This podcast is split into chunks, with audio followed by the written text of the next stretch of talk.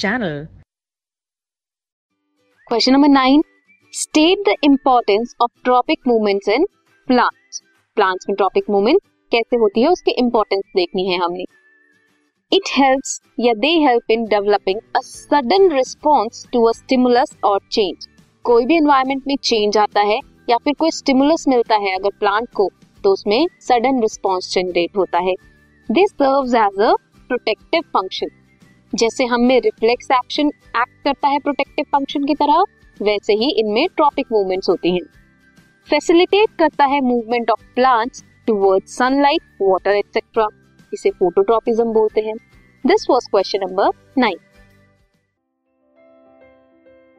This podcast is brought to you by Hubhopper and शिक्षा अभियान. अगर आपको ये podcast पसंद आया तो प्लीज़ लाइक, शेयर और सब्सक्राइब करें और वीडियो क्लासेस के लिए शिक्षा अभियान के यूट्यूब चैनल पर जाएं.